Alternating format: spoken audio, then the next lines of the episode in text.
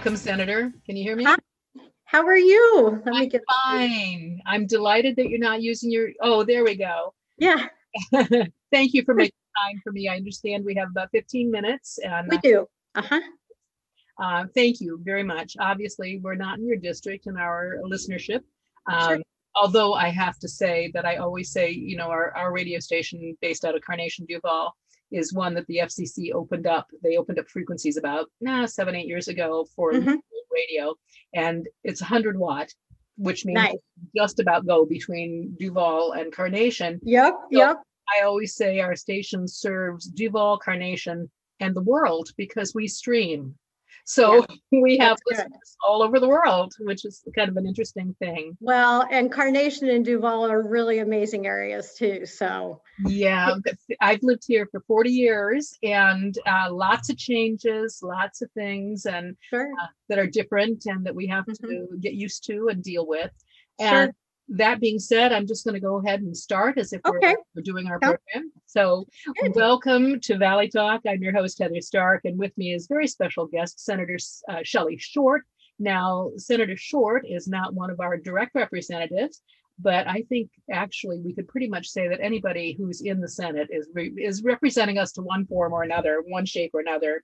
The senator is a ranking member of the Senate Local Government Committee. She sits on the Senate Agriculture, Water, Natural Resources and Parks, Environment, Energy and Technology, and Rules Committees. So that's a lot of fingers in a lot of pies. I are. I thank you for taking the time to talk with us. What made me reach out to you, um, and I'm, I'm hurrying a little bit because I know your time is precious, um, but what made me reach out to you in particular was Senate Bill 5275. Can you Mm. tell me about that and where that stands right now?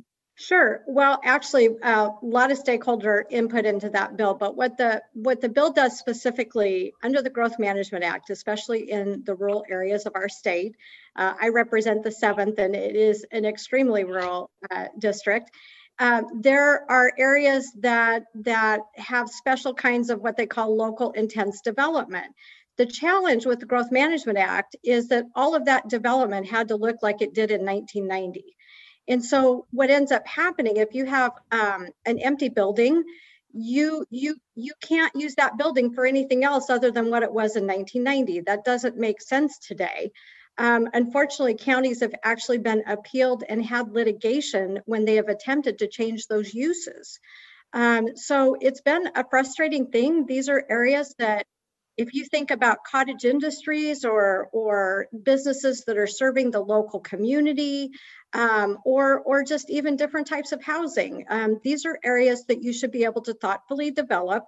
Um, they're not they're never going to be urban growth areas. They weren't designed to be that but we think um, that there needs to be more flexibility and that's what my bill does. Well, I'm on board with that. I have um, uh, some acreage that is a half an, uh, mile from the boundary for the growth management area. And apparently, I'm surrounded by a lot of housing developments with hundreds of houses. But apparently, if I sell one acre for one house, I will be single handedly destroying the entire ecosystem. yes And that kind of doesn't make sense to me. And, um, It doesn't. Well, i- the other challenge really is you've got people that are making decisions about how your rural communities should look. And look, everybody has, you know, we we live in a state where where people can feel free to to have their comments and, you know, and and look at different projects, but it's still got to make sense Mhm. for the rural area. Um, the other thing the bill does is it allows you to adjust um, boundaries. So if you have, let's just say your your sewer service, um, sewer district, um, maybe you know public water, um, sometimes those boundaries don't actually jive and they really don't make sense. You should be able to actually expand that with an existing service. And uh, my bill hopes to do that. That that's the challenging part of the bill that the environmental community doesn't like very well. okay. So that being said, what's what kind of support is this bill getting? It's actually getting uh, tremendous support. Um, I've been working with stakeholders, including, uh, you know, the state agency commerce, uh, commerce department, and actually, I think we're making really good headway. Um, it's going to be voted out, I think, of committee on Thursday as a work in progress. So we've still got some work to do on it, but uh, it's it's it's it's working and it's moving. Great. That's good. Good news, I think. Um, there's another bill that you're introduced or involved with introducing, and that is about um, providing uh, using public utility districts for um, as retail authorities. And can you tell me about that? That has mostly to do with internet service, doesn't it? It does. It does. So what what the bill does um, in limited instances where you have tremendously hard to serve areas, unserved areas um, that that we know are quite expensive. You know, not not very many people. We are allowing a public utility district in those instances to be able to provide that retail authority. That is very new. Um, we, I, I don't support it when a, a public entity can can cause private entities, you know, outcompete them. Um, but in this case, I, at least the bill as it is right now, now the bill could change and I could decide to change my mind on whether I support it or not. But, but I think it's an important tool um, for those really hard to serve areas, uh, which would allow access to federal funding um, in order to build projects out, out to those kind of communities. So I think it's a really good idea, um, but it has good protections in place. And we've had uh, private companies that are supportive of this bill. Do you have the bill number for that? Um, it's, sent, it's Senate Bill 5383. Okay, and again, are you are you getting some good traction on that one? You think there's there's hope for that one? I, I think it is the challenge that we have sometimes. Um, you know, retail authority is a big thing. That that means that a public government entity like a PUD could service the end user. And I, I always am pretty protective over not having government come over the top of a pri- of the private sector. Um, but as long as it stays you know stays narrow i think it's good it's it's got good support if they try to what we call christmas tree it which is what the term we use when they want other things attached to it that really don't make sense. um, it could it could harm it could harm the bill's uh, chances, but at the at the moment, I think we're pretty good. But we'll we'll see. I've I've heard some discussions that they may be trying to do that with it. Um, so we'll we'll see. But okay. really good discussion. When you say they, who are we talking about? Um, larger public utility districts that want more. Okay. And, which and... which which really is making the case for why I've been really opposed to retail authority um, because there's if you start allowing them to utilize their uh, you know their ratepayer funds which at this point are electricity generated you might think about that for a minute and then for them to be able to use that in a retail sense, they probably would actually be out competing um, private businesses that are already serving mm-hmm. customers because they want it larger than just the unserved areas. So sometimes, sometimes stakeholders want too much and, and that ends up making it harder for the bill to move forward. So we'll see. We're not there yet. We did have really good comments and good support. Um, so so we'll see if it if it keeps moving. Good. Are there any other bills that I'm not aware of? I mean, it's hard, honestly, as a layperson to keep track of sure. all of these things, and they might be here for a month or so, and then they just disappear off the face of the earth. And it's sure. hard if, if you're not involved to keep track of what's important. One one that I'm working on, and I don't know honestly uh, if it'll get anywhere this year. Um, I have, and it's, it's again to deal with the Growth Management Act. I've long thought that the Growth Management Act, the way it was put together, was really designed for a very urban, dense, you know, um, dense environment, you know, like your really large cities, not for Carnation, not for Duvall, not for, you know, uh, communities uh, in Mine Republic and, you know, Colville and Chewelah and places like that.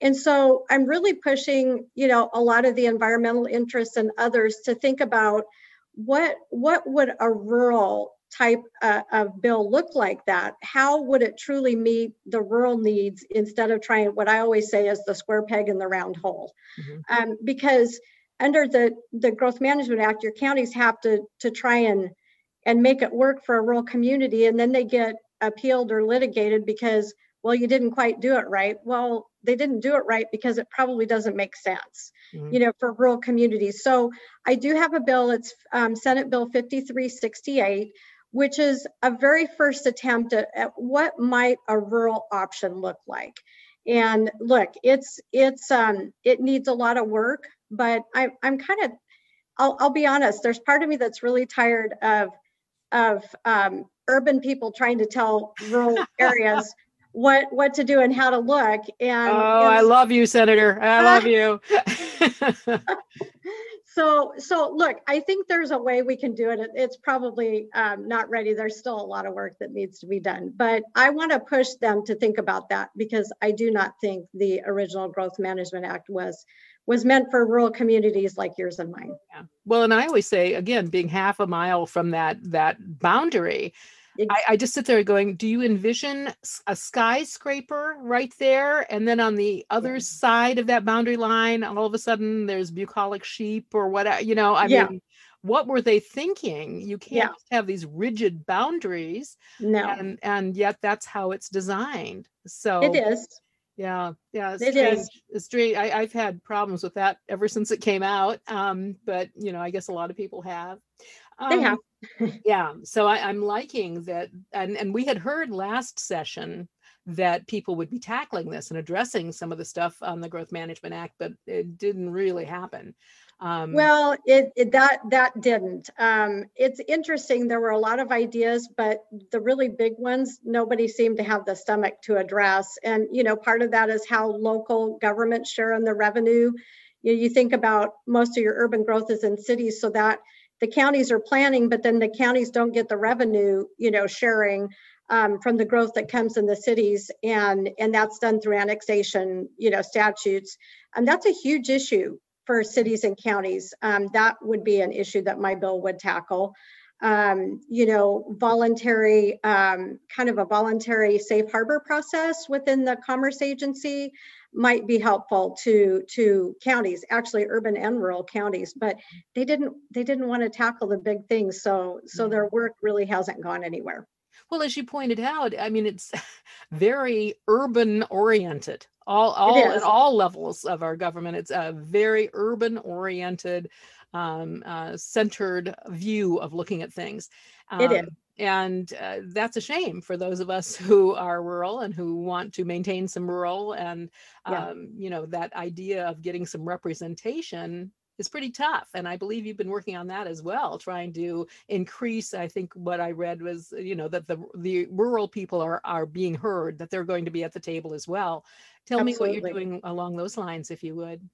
Well, I think part of it is just is really giving them giving them that voice um, and allowing them to decide what their rural community should look like. And again, it doesn't mean I mean you and I care about water quality and a good clean environment just just like folks who live in the cities it just looks different um, mm-hmm. you should not be prevented from thinking about how you want your rural communities to grow and and look like and and have that local character and that local flavor that that in my mind should be first yeah. and and really that's so the voice i give to people is i'm not giving up on that um, because you're right, it's a very urban centric environment. So my job is to make sure that rural, rural voice is heard and that the rural needs are met. And, and that's, you know, that's what I'm trying to do with all these things. Well, you know, many, I'm in King County, and uh, many years ago, I was trying to figure out what I could do with my acreage. I was a single mom trying to keep my home, and I called and talked to the county, got a, a young man on the phone, uh, either that or his voice sounded very young and I said, but it's not really rural anymore. I mean, there are houses every four or five acres here. That's not really mm-hmm. rural. Mm-hmm. I said, Have you even been out here? And his response to me, I will never forget it. He said two things to me that I will never forget. The first thing he said was, I don't have to go out there. I have a map. And I thought, Really? You're looking at a map and you think that gives you the flavor, the information, and, uh, you know, enough enough to make decisions about where I live. I was very offended by that. And he seemed to see nothing wrong with that comment. The mm-hmm. other thing uh, that I brought to, uh, he, he mentioned that there was nothing really that I could do with my acreage, uh, nothing. And I said, so I can't sell it. I can't break it down. I can't sell it. I can't do anything with it. What can I do with this property so that I can maintain, so I can keep in my home and finish raising mm-hmm. my children here? Mm-hmm. And his response is, you can watch the trees grow. Oh, wow. And at the time I was paying, I think, $600 a month in taxes, property taxes. Yeah. And I thought right then, and whenever I do an interview, I always preface it by saying I hate King County, and that's the reason why. Yeah. you know, um, those folks are making decisions about things that they do not have a clue about, and nothing that they even want to have a clue about. And so I'm really heartened to think that you're trying to make sure that those of us who are not city dwellers are are being held. That being said, we have a couple minutes left, and Sure. I, I have another soapbox that I'm going to get on, but I Sure. won't- I won't. I'll spare you the details. but Okay. you've been very employ, uh, very involved in workers' comp and Mm-hmm. unemployment. Uh, I read a comment that you made after um, our former um, employment security department person went into the Biden administration. Mhm. Um, what what's the status with unemployment security right now? I can I can't even tell you how many people, myself included. Uh, I mean, it's just screwed up. It's screwed. For example, I got two thousand dollars of unemployment in 2020. I just got a 1099 that Mhm. goes to the federal government that says employment security paid me $4,500 in 2020 Oh my gosh. now i don't even know where i go to correct that you know i mean it's just one thing after another there's no record keeping i don't know how much was sent uh, each each check i don't know the dollar amount because in one two day period i got nine letters and messages all conflicting information. I mean I stopped even reading them because i mean as Yeah. far as dollar amount and everything it's a mess. It's an absolute mess. Mhm. what's going to happen with that? Is there anybody who's taking care of that Well, anytime someone leaves to go elsewhere, um, there's usually an interim person, usually internal um, to the agency that that serves in that capacity, you know, until someone is chosen. But look, I I have never seen such a mess. I the numbers, the sheer numbers of people that all of us as legislators have have tried to help, and and then to have the whistleblower come forward and say we were told to help no one. Yep. I mean, that's just unconscionable. But uh, look, there's a lesson somewhere here. And I think, um, look, I support government programs that that work to help people and do what they're designed to do. But the lesson here is we can't just assume that these people are going to take care of us. And and it, regardless of how much money you put into it, that's that was employment security's primary number one focus and and at a time when people needed them the most you know in such an unprecedented situation. And we've it's just devastated families. I mean the fed stepped up to say hey we're going to help fund it. You know the state stepped in and said we're going to continue weeks of unemployment. We know this is extraordinary. And they screw it up. And they and it and it's still screwed up. I hope i hope with her gone that that maybe things can can you know can start happening but it's so bad it's so bad right now i i don't know what kind of information is is factual and isn't Um, well, I, I interviewed our state auditor, uh, and she mentioned that the obviously what was printed in the paper about the lack of cooperation to the state Mhm. auditor's office, Mhm. and and from what I've seen, I've you know I'm long in the tooth. I've seen a number of fiascos that have happened over the years. Always, someone is held accountable. Now you can argue whether that was the right person to be held accountable, Sure. Yeah. um, but someone has been held accountable. Somebody got their hand slapped. Mhm. Not here. Not here. And no one seems to be interested in holding anyone accountable. Um, well we are you know, I mean, we are Senate Republicans are, House Republicans are, and and look, I I'm not a partisan person by nature, but but the fact of the matter is, is the people who control the committees um, and the governor's office specifically, he is he is a separate, you know, he's the executive branch of government. We're the legislative. Um, there should have been that should not have happened the way it did. I Mhm. mean, conversely, you had an issue with the auditor's office where some potential you know, people's information was hacked and they came unglued on her, but they didn't, they didn't, I mean, they are going to have a hearing, which is good. Uh, it's going to be after cutoff. Uh, My understanding is Labor Committee will, will hold a, um, a, a hearing on the ESD situation, but it should have happened months ago. well, is it going to be the same kind of hearing that we've been seeing all along in this session where somebody decides, oh, this issue, I'll give you 45 minutes of public input. Right. Um, but if you're going to comment about the state dinosaur, we'll give you an hour. I mean, really, who makes those decisions? Well, uh, you know, unfortunately, the, you know, chairs of the committees have a lot of latitude. Um, I, I think that's when the leadership needs to step in and say, hey, we've, we've got to do this the right way. Yeah. Uh, Senator, I am I, am two minutes over of the time you allotted, and I'm trying to be really respectful of your time. Sure. Um, I want to point out that your district, you represent the extreme northeast section Mhm. of our state, a little bit different, um, a, a lot more rural than we are here in Carnation Duvall area, sure. but Sure. still we have some a great deal of commonalities Absolutely. We want to keep a heads up on Senate Bill 5275 and on Senate Bill 5368. We want to see what's happening with that. And I hope if you can find time as the session uh, continues, you'll jump back on and, and give us an update on those. Oh, it'd be good. It I would be good. I'd love to do that. I really appreciate time and keep keep getting us rural folks at the table. Oh, we're, we're, I'm working on it. I'm working it all the time. Thank you so much, Heather. I appreciate it. You're welcome. Thank you very much, Senator Shelly Short. Okay, bye-bye. Bye-bye. Well, that was uh, Senator Shelly Short. Uh, Joining me right now is Jay Fiske. Jay, welcome to the show. We're going to uh, talk a little bit about what the senator had to say. Um, I I liked that woman. I really thought, boy, this this is a woman that whose values I approve of and I appreciate, and she really takes the rural districts uh, to heart. What was your impression? Yeah, you know, I, I liked uh, I liked that she understood that cookie cutters are best left in the kitchen, and uh, a lot of the rules and regulations that uh, bureaucrats put in are very way too cookie cutter. I loved your question of her. Well, what happens? Are we going to have on one side a skyscraper and then a and then a I think what what, what did you say an acre of sheep or something on the next Yeah. uh, you know in the next block? Uh, there's no transition zone. There's no accommodation.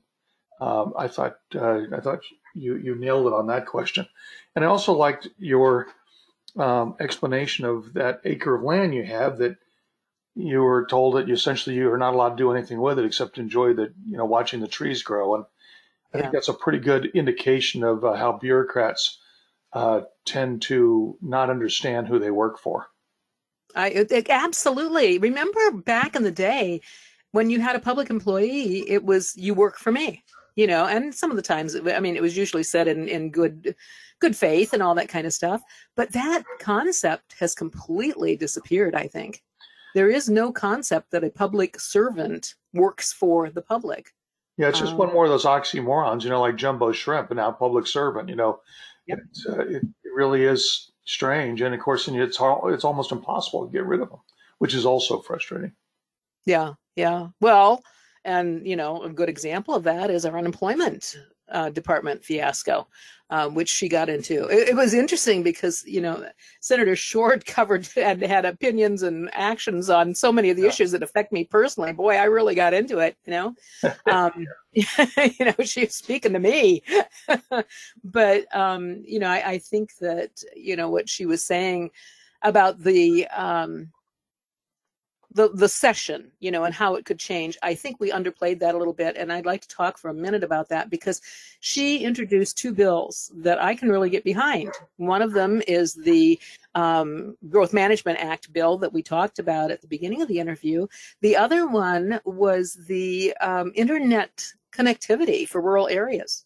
And that's a huge problem. And let's remember that the senator, her district is north and east of Spokane. I mean, she goes all the way up to the Canadian border, and that's pretty empty territory there. Um, that's not, you know, not heavily heavily populated. So, Right. you know, we always say that Carnation and Duvall are rural, but we're not rural like rural, you know, uh, like like those folks. And they have a hard time getting good internet connections. They just can't do it. And so, although she is leery of allowing a public utility district to provide direct service, and she mentioned some of the dangers of that, um, she also is going, wait a minute, these people need this. So let's study it, let's look at it, let's see what we can figure out might be the bad fallout from it, Yeah. and see if we can deal with it, and then get these people some service. What did what did you think of that? Well, agreed. I mean, right now, especially, I mean, without internet, you pretty much can't work. Your kids can't go to school. That's a whole nother topic. Um, you know, you're cut off from the world. It's just, it, it is, it is really a critical service. Just, I mean, many years ago, it was critical to have electricity sent to your house. You know, you're operating on candles, and, and then you know having having water. Um, everybody operating on. I mean, those days are long behind us. But internet is the new is is the new equivalent of electricity. Mm-hmm. Uh, you you need to be connected to the world. You can't do much of anything unless you are. You know, it reminds me of remember the Western Australia. You know how remote and isolated they are, and for 30 years they've been teaching students remotely. Um, you know, in in Australia, um, but we look at it as the as if it we just invented it. yeah. You know, and I'm sure there are other areas as well. The problem, but, is the problem is though they've had 30 years to get good at it. And, yes, and and they, uh, you know, we we were thrust into it, so yeah. it's uh, not quite the same. Well, there were discussions. I mean, it has been a topic in the past of doing this kind of remote learning, but nobody embraced it and said, yeah, this is what we need to be looking into and making preparations for. And I, it was never uh, taken seriously until the pandemic hit. Yeah. Um, and there is reluctance. There, there really is a lot of reluctance to do this. Um, on the part of some teachers and you know on the part of most parents that i know of are not reluctant. Um, they would like to see they don't think the quality of it is as good um, but they're not reluctant to have the remote learning um, they they they're they're okay with the remote learning, but they're ready to get back into classrooms. From what I've seen, and anecdotally, I haven't seen any studies, but you know, I, I take my little walks. And one day on the pipeline, I was walking along, and this uh, mother and another mother and uh, a school teacher uh, from the Lake Washington School District, and all three of us were kind of chat chit chatting as we were walking, and um, it was really interesting. The teacher really felt um, put upon and uh, you know that that this was a huge challenge to provide remote learning. And both parents are like well then let's get back in the classroom you know let's get you know you know they were uh, really pushing for that. And uh, it was it was an interesting discussion because nobody went bananas which well, is maybe those teachers need to talk to their union. Because there, there's well, no reason for the kids not to be back in the classroom. It's not a safety issue anymore. That's pretty much been know, we've been listening for a year to everybody say, follow the science, follow the science. Well, the science has been very clear. Young kids uh, don't don't get it, and if they do, they get mild mild symptoms. They're also not tra- you know not not transmitters of yeah. It. And uh, you know that's the science. That the CDC has said that. You know, yeah. but the the unions kind of like the idea that their teachers can sort of work from home and get paid anyway, and uh, mm-hmm. you know. I'm sorry. I, I, think I think we're we're losing a generation of kids. It's not just the learning; they're they're they're clearly not getting the proper level of education that they would get in the classroom, but they're mm-hmm. losing the socialization. They're also, you know, at home all the time, so therefore they're snacking. So, you know, we're going to have an obesity issue. We're going to have a diabetes issue in the future with these kids. You know, they're they're lacking social skills because they're not having a chance to interact they were basically teaching them that their entire world is on a screen, you know, rather than you know where are the interpersonal relationships. I mean, it, it's a it's a slippery slope, and you know, as a temporary interim issue because it's an emergency. Okay, fine. You know, World War II, people had to go underground, you know, in in, in bomb shelters for when for periods of time in in uh, in England, but it was hmm. temporary, and then they came out and they rebuilt, right? Well, yeah. I I unfortunately think we're developing such some really bad habits where it's going to be almost impossible to rebuild. I'm very concerned about it. Now, are you talking just students or are you talking everyone? talking everyone. I mean, think of the impact on the parents. The parents, you know, uh, uh not not everybody has a white collar job where they can work from home in front of a computer screen. You know, there are people out there that actually do things like put roofing roofs on on houses and you know mm-hmm. drive mm-hmm. drive trucks and school buses and and uh, you know, fix your plumbing and do your electrical wiring and work in stores. And I mean, there's a lot of jobs that are not work from home jobs, yet those people have had to either lose their job, adapt their job, get a different job, you know, or or downsize because they have to be there to watch the kids. I mean, it's it's not just the kids. I worry about the kids, but think of what the what we're doing to the parents of the kids. Yeah. It's just it's just it's just awful. And and uh, well, and the the thing that you know is uh, the problem with the kids is that you know I always just say your your kids not, they're not really fully cooked until they're about 25. You know, that's that's when they're real fully cooked. No, that's exactly right. You know, and remember, it wasn't that long ago, what, five, ten years ago, uh, 10, you know, five, ten, fifteen years ago, everybody was complaining about kids were spending way too much time and doing video games and not enough time reading reading books, right? Mm-hmm. And um, so, what are we doing now? We're teaching them to basically play video games. We're teaching them to sit in front of the computer because your whole world is in front of the computer. The exact thing that we complained about that they were doing too much of you know, well, you're in front of the computer too much. You're doing too much video games. You're watching too much television. Remember that? Do you ever get uh, oh, barked at? You're watching too much television. I mean, so well now that we're just uh, we're just uh, training a whole generation to think that the entire world exists on this stupid screen. Yeah. Yeah, I have actually spoken to a student and I've said, well, uh, you know, after this is over, wouldn't you like to travel? Wouldn't you like to see some of these things in the world?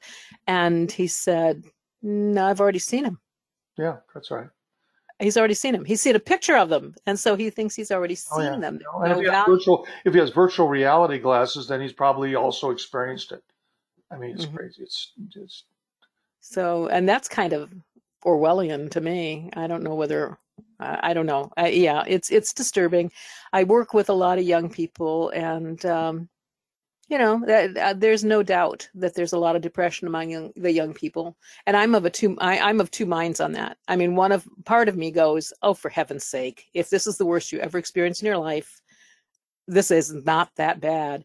But when you're young and you've never had a lot of bad stuff, you know, you, you don't realize that. Yeah, you're putting it. You're putting it on your eh, from your perspective, not from their perspective. Mm-hmm. You know, yeah. I mean, we're we're talking about you know young girls who who get someone calls them a nasty name on on Facebook and their whole world ends. Yes. You know, I mean that's that's their life because they have their relevance their relevant world is different than your relevant world and my relevant world. In our experiences, and they haven't had the experiences yet. So, um, and that's part of the problem. They're they're not getting all those experiences. They're not they're not learning how to fail. You got to learn how to be successful. You also have to learn how to fail. Yeah. And you know, anytime you hit reset, start again. You know, or I don't know the answer. Okay, I'll just look it up on Google. I mean, that, that's that's not failing. You got to be in a classroom and you know and get a D. Yeah. And maybe study harder next time. You know. Yeah. So well, I, the trends that we've had in public education for a, for a long time have been really different um, and concerning in a lot of ways. Um, but you know, yeah, this this has brought it to a whole new level.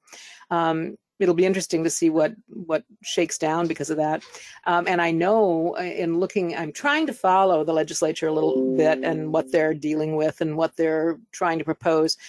Um, budget issues. And I didn't ask uh, Senator Short about that because, you know, clearly her time was very limited. And I hope to get uh, former State Treasurer Duane Davidson uh, for an interview in a couple weeks, and he can explain it much better than anyone. But it, you know, it, it's interesting because the stu- you read one article and it says, well, all of the studies and all the statistics show that even if the state doesn't raise one single dime more in taxes, even if they don't increase any taxes, they will still get, you know, like four and a half percent higher income over the next biennium than they than they had.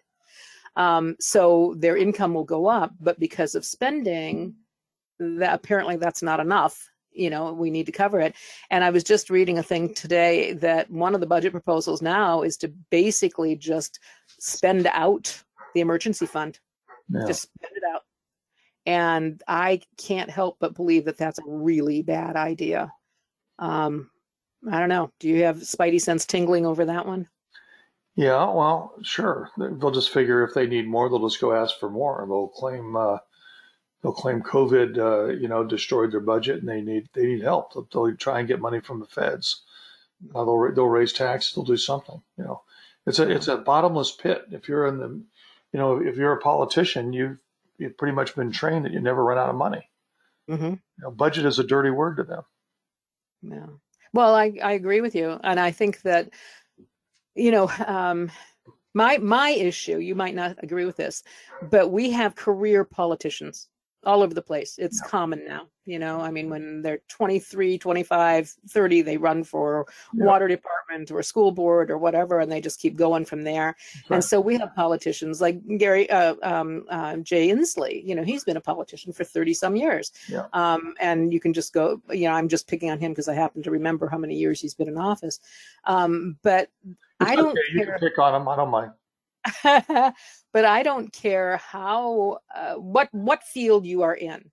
If that is the only field you have been exposed to, if that's the only area where you have seen how it works and what you can do and how it operates, you don't have sight of how it works for the rest of us. Yeah. Um, yeah. Okay. Maybe you worked an assembly line once when you were in high school for a summer, well, you know what, Jay? I'm looking at the clock and I'm thinking let's t- let's pick up this uh, conversation after we take a break because we do have to do that. And we'll come back. We'll talk a little bit more about what Senator Shelly Short said, and we'll talk a little bit more, more about uh, our our wonderful gifted opinions about politics and politicians. Join us. We'll be right back on Valley Talk on Valley 104.9 FM. You're listening to Valley 104.9, your station for Valley Talk and information. Join us for Northwest Phenomenon Sunday nights at 7 p.m. right here on Valley 104.9 as we cover topics from paranormal activity, conspiracy theories, and more. If you have a story you would like to share, email me, Mario at northwestphenomenon.com. We'll see you Sunday nights at 7 p.m. right here on Valley 104.9. Northwest Phenomenon.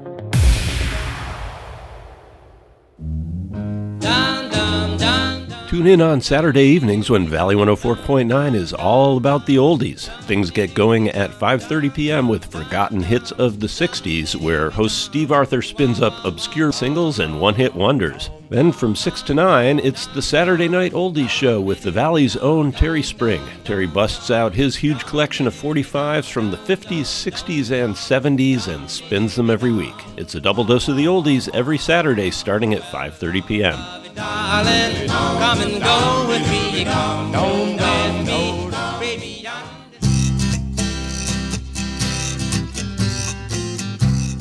Remember to join us at 1 p.m. on Sunday for Animal Radio. Animal Radio is America's most listened to pet show.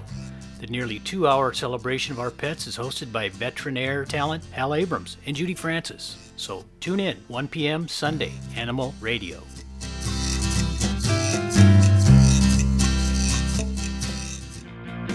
Immerse yourself in the worlds of community media, sound, podcasting, and audio on Radio Survivor. Airing on Wednesday nights from 6 to 7 p.m. here on Valley 104.9 FM.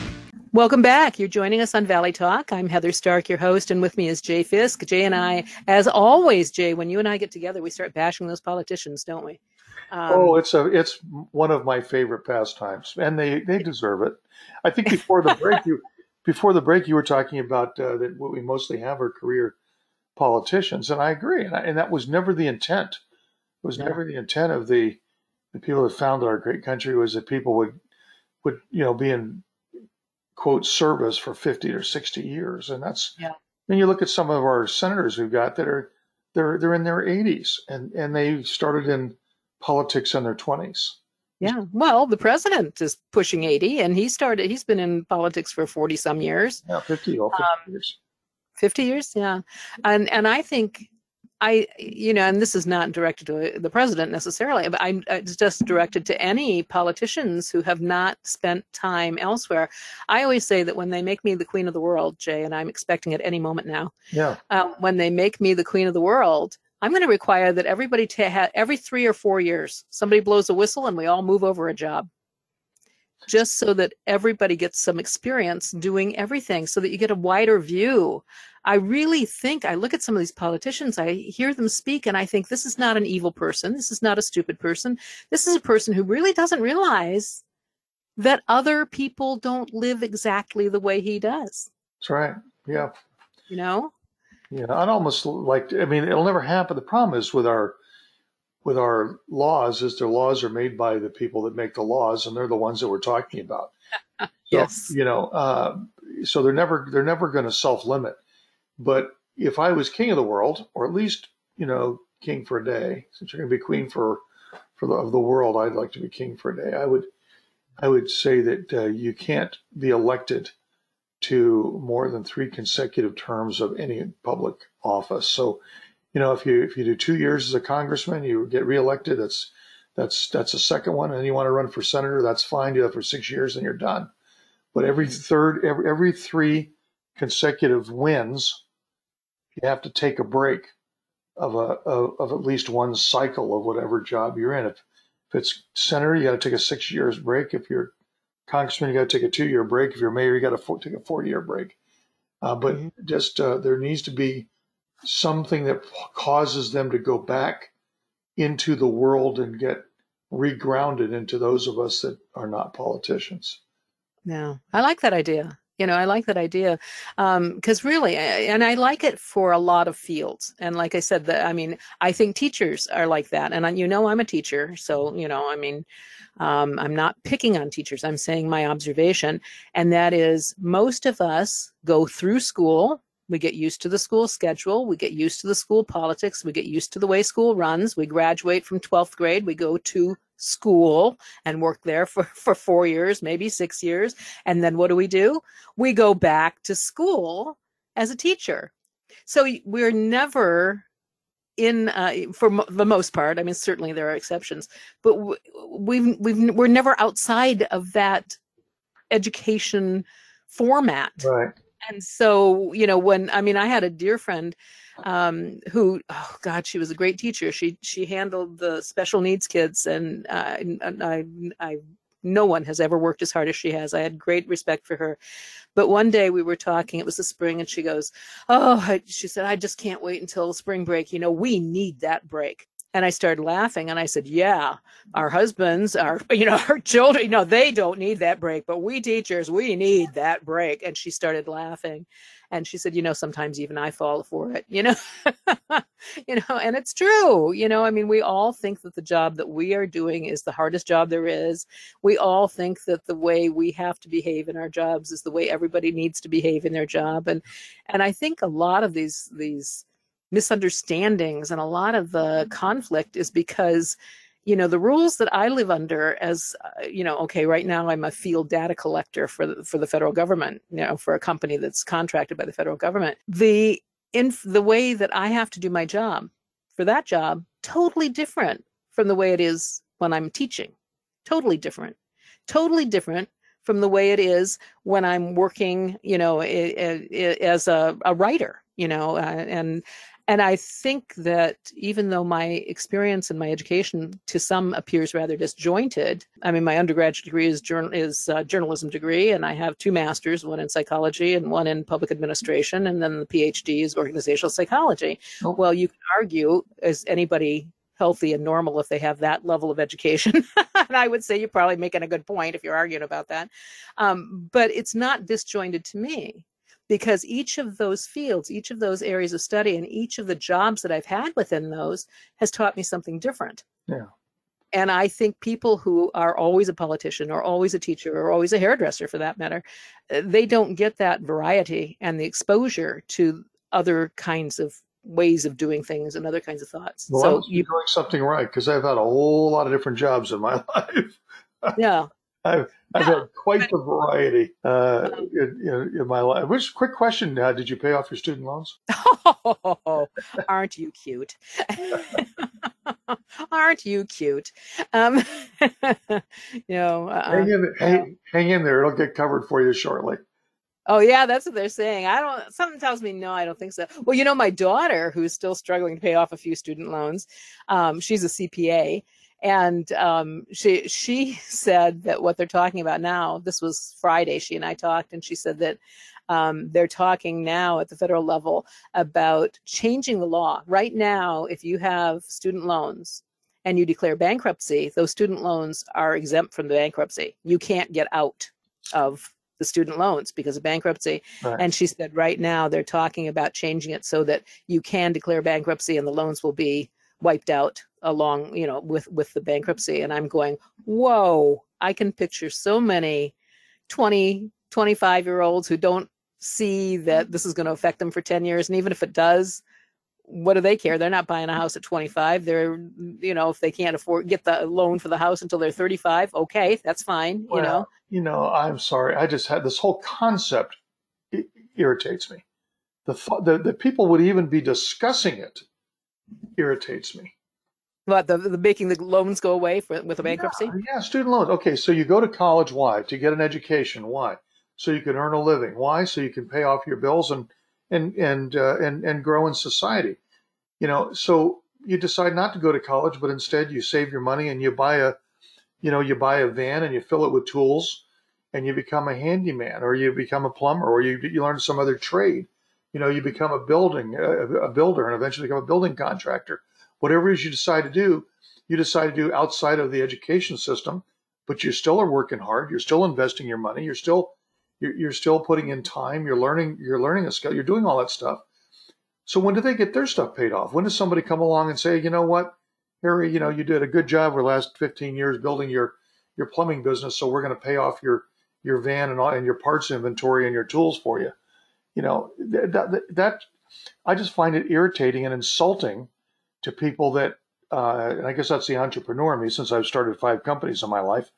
Uh, but I just find it insulting that people that literally risk everything to start a business are being told well, that was nice, but you know you should have gone to college. If you did, we pay it all off. I just have a lot Well, of problem. But but there again, you're you're ex- that's exactly what we've been talking about, because you people who have not run a business, who have not started a business, they don't have a clue No about what it takes to be in business. And and it, honestly, it makes me kind of angry when they, you know, I mean, even I mean, do I care if somebody who's a quadrillionaire has to pay more taxes? Not really, but it's the principle of the thing. This guy worked for his money and he's got it.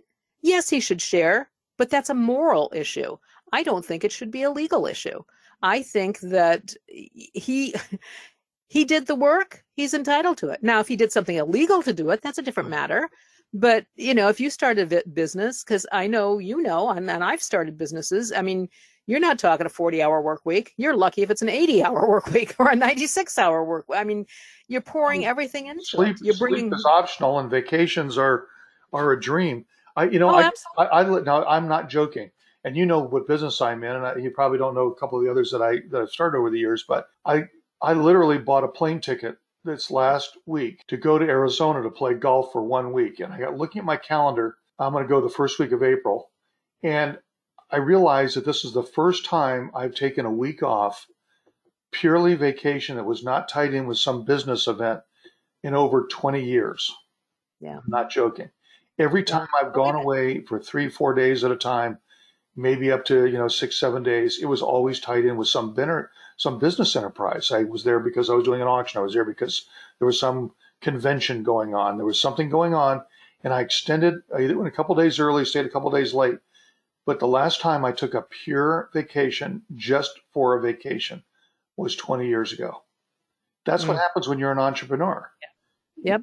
and and, you, and, and that's okay. I- I'm not complaining. Believe me, I like being independent. I like having my own business, but I Mhm. find it highly insulting that the government would want to use part part of my tax money to pay off someone's loan, you know, because they decide to go to college and and uh, and and study something that was supposed to be so they could earn a living. hmm You know, if they chose wisely, they, they are earning a living. If they chose poorly, well, so what? You still have a you still have to pay for the loan. hmm You know. Well, and there's two schools of thought. I mean, one is like me. I want the education because my parents were eighth grade dropouts, and I, you know, I knew that if I, I wanted something different from that, and so I've always, you know, spent, I've always prioritized getting an education. It's important to me from that standpoint.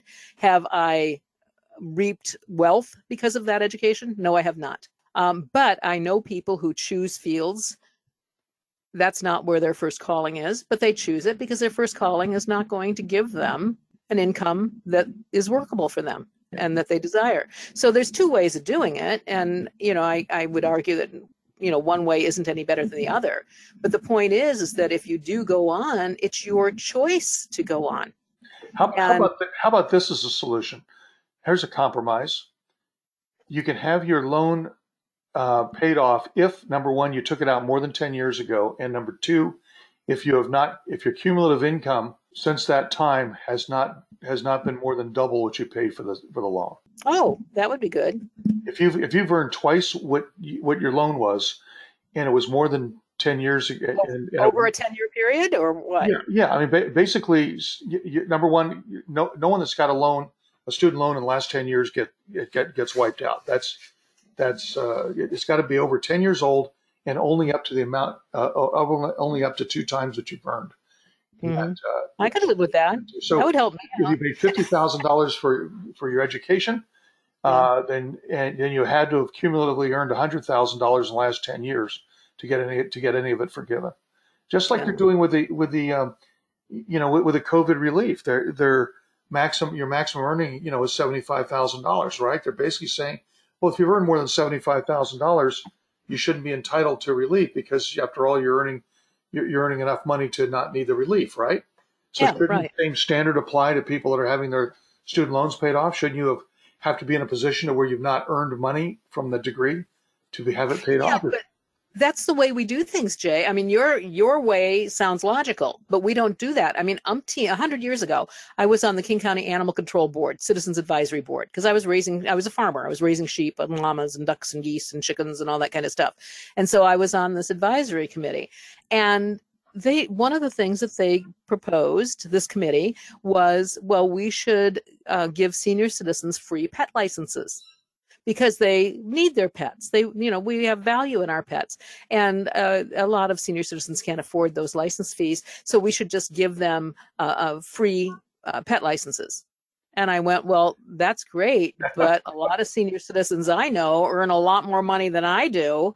Could we make it dependent on whether they need to have help paying those fees? And No. also, and also, and also how big the dog is and how much does the dog eat? Because someone's Okay, now you're talking about my. Now you're getting. Now you're. Now you're insulting me personally, Jay. Just because you know I have a 130 pound dog. Okay. Well, if you can afford to feed a 130 pound dog, you ought to be able to afford your own license. well, exactly, exactly. But uh, but the point that I'm making is is that you know we want to do good. We want to do what feels good. You know, helping poor senior citizens keep their pets. That feels good. But that's where our thinking ends. We don't go. Wait a minute. Just because you're a senior citizen doesn't mean you're poor. Why not just give the free stuff to the poor senior citizens? And no, no, it has to be all senior citizens. And I just I don't get that. I, I you know, and and I see that in in so many things. It's like shouldn't it be needs based instead of um, you know just sweeping people into groups and saying we'll give it all to them. You know. Of course, it should be needs based, but those decisions are, are, are rarely done on needs needs based or based on votes based. Yeah. Well, we've gotten we've we've really strayed from what the senator was saying, and um, I need to check the time here, Jay. I think we're going to have to take another real quick break, and then we'll come back and wrap this up. Okay? Sure, why Say- not? Now that you've got me Okay. all riled up, make me wake through a through a, a break. And remember, folks, that's J. Dot Fiske at Valley1049.org. yeah Valley one zero four nine. It's just Dot J A Y. It's not. It's just J A Y at Valley.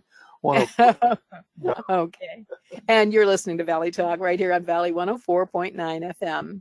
You're listening to Valley 104.9 FM, your Valley community radio station.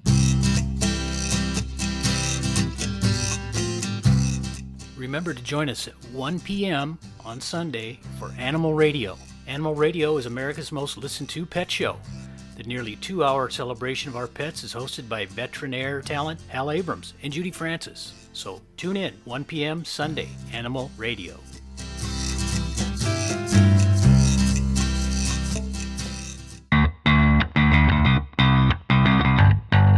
Hi, everybody. This is Jay Fiske, host of Keeping Track of Giving Back in the Valley. We're the show that's on every week, and we talk about nonprofits that help all of us who live, work, and play here in the fabulous Snoqualmie Valley. You can catch us at 5:30 p.m. on Sunday, and then we do an encore presentation on Monday at 6:30 p.m. That's 5:30 Sunday evening and 6:30 on Monday. We're keeping track of giving back in the Valley right here on Valley 104.9 FM. Hi, I'm Melinda Hemmelgarn, a registered dietitian, investigative nutritionist, and host of Food Sleuth Radio. the show that helps us think beyond our plates, connect the dots between food, health, and agriculture, and find food truth.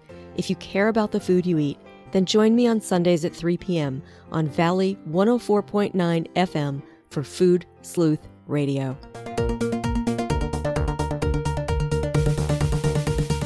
Please join Interim City Manager Bob Jean and me, Mayor Kim Lisk, for Carnation Currents, Sundays at 5 p.m., Thursdays 5.30 p.m., and Fridays 6 p.m. on Valley Radio 104.9 FM for the latest updates of Carnation.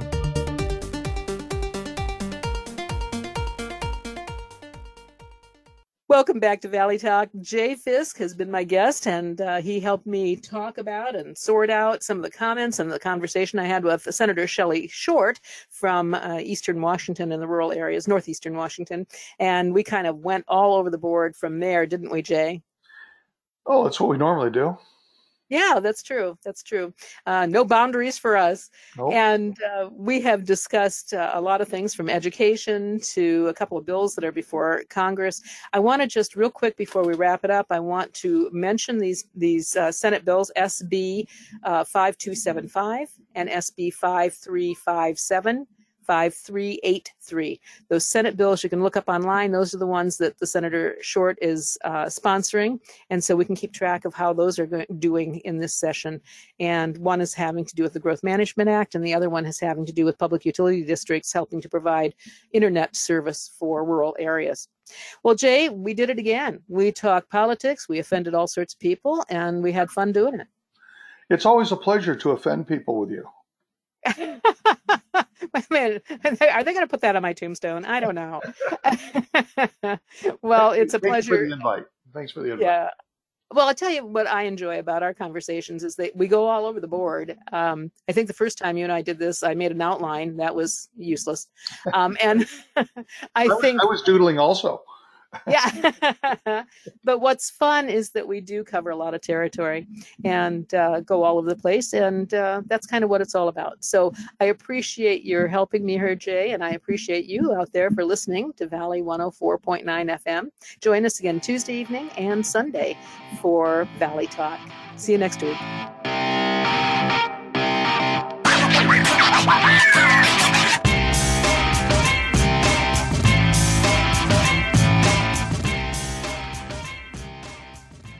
The following newscast does not prescribe any medical advice, directly or indirectly, as a form of treatment for any medical problems without the advice of a physician or medical doctor. Welcome to That's Edible. I'm Daisy Oz. In this show, I'll be presenting the stress relieving oil of juniper berry. A juniper berry is the female seed cone of Juniperus communis, a coniferous evergreen tree that can grow over 30 feet high and is found in North America, Europe, and Southwest Asia. Juniper berries have been used to flavor alcoholic beverages since medieval times. Actually, the name juniper comes from genever, the French word for gin, and is its fundamental flavor. Let's take a closer look at this little mysterious berry. The branches, berries, and leaves of juniper have been used since ancient times for medicinal and spiritual purposes, dating back to 1500 BC in Egypt. I'm focusing on juniper berries oil because this is where its medicine is becoming famous. To clarify, juniper essential oil is steam distilled from the needles, wood, and berries. However, juniper berry oil, which is extracted solely from the berries, is superior in quality. To begin with, the fresh woody aroma of juniper berry oil is renowned for relieving stress, mental fatigue, and anxiety because it's valued as an anti-rheumatic, astringent, and antiseptic. You can use juniper berry oil topically to help relieve a wide range of skin and hair problems, such as eczema, acne, psoriasis, hair loss, and dandruff. It also helps with fluid retention and can prevent cellulite formation. This coniferous oil is an amazing antiseptic that protects wounds from infection, even tetanus. Terpineol, terpinene, and pinene are juniper's main agents that inhibit such infections. And this piney oil contains constituents that flush out free radicals that cause disease. Juniper berry oil helps with blood circulation, which is essential in removing toxins like uric acid from the body and help control ailments like gout and arthritis. In fact, this little berry is quite famous now for treating those conditions. To de-stress with juniper berry oil, try a vaporizer to diffuse the oil for nervous tension. Add to bathwater, lotions, or massage oil for skin conditions and overall pain relief. What a cleansing medicine from nature's backyard, the juniper berry. And yes, that's edible. My source came from Mercola.com. I'm Daisy Oz. Thanks for listening. Be brave and add some edible plant medicine to your diet for healthier living. Check out my archive shows and more at daisyoz.com. That's Edibles produced at Daisy Oz Productions in Chowila, Washington. My theme music was provided by Scott Holmes.